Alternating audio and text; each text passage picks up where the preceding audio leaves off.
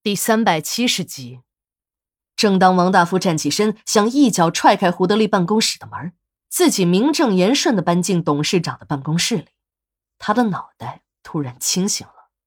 现在还不是时候，如果自己现在就迫不及待的搬进董事长的办公室，会成为别人议论的焦点。自己这么多年都忍了，想想也不差这么几天。反正这董事长的宝座已经成了煮熟的鸭子。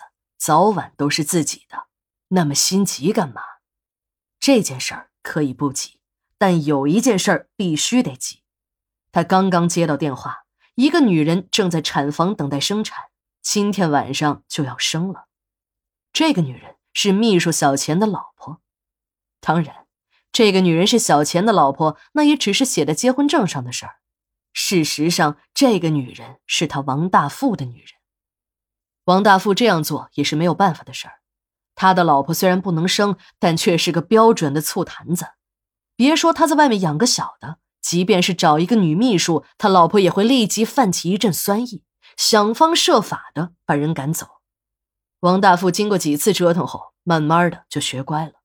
他发现自己的老婆就是一个傻里傻气的娘们儿，自己一个大活人，岂能让泡尿给憋死？明着不行，咱们暗着来。只要自己多绕几个圈子，来个曲线救国，那个傻婆娘一点都不会察觉。就这样，一个全新的计划新鲜出炉了。王大富知道自己一定不能断了香火。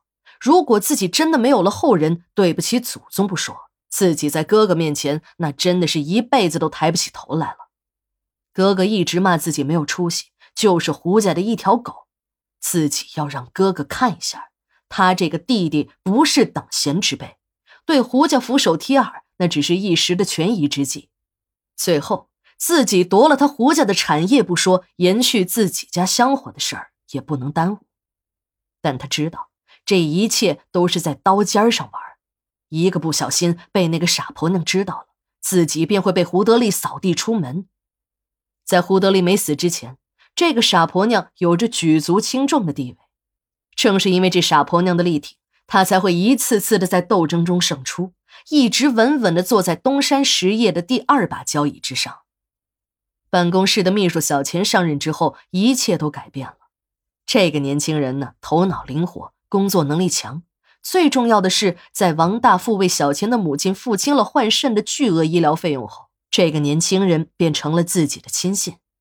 一次，两个人喝酒时。当王大富多喝了几杯，开始唉声叹气时，小钱不失时机的给王大富出起了主意。听完小钱的妙计，王大富是热泪盈眶，他一下子拉住了小钱的手，说：“小钱啊，这事儿要是真成了，哥哥一定会重谢你。日后你的事儿就是哥哥我的事儿。这么大的东山实业，有哥哥一天饭吃，便不能让兄弟你饿着。”不久，小钱离婚了。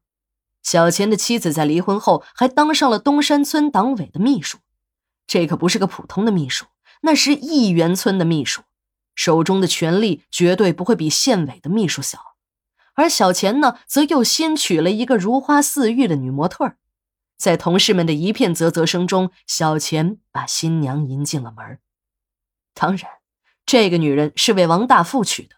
在小钱结婚的当天，王大富还携夫人参加了小钱的婚礼。他的那个傻婆娘在送完两个大大的红包后，还不住嘴的夸小钱的媳妇儿长得漂亮。宾客散尽，小钱这新郎的立即找前妻去了。王大富这个幕后的新郎官也开始上场了。由于和那个傻婆娘在一起生活的压抑，王大富已经有些性冷淡了。很多年了，他对女人已经慢慢的失去了兴趣。在很多人的眼里，他都是一个很正经的男人。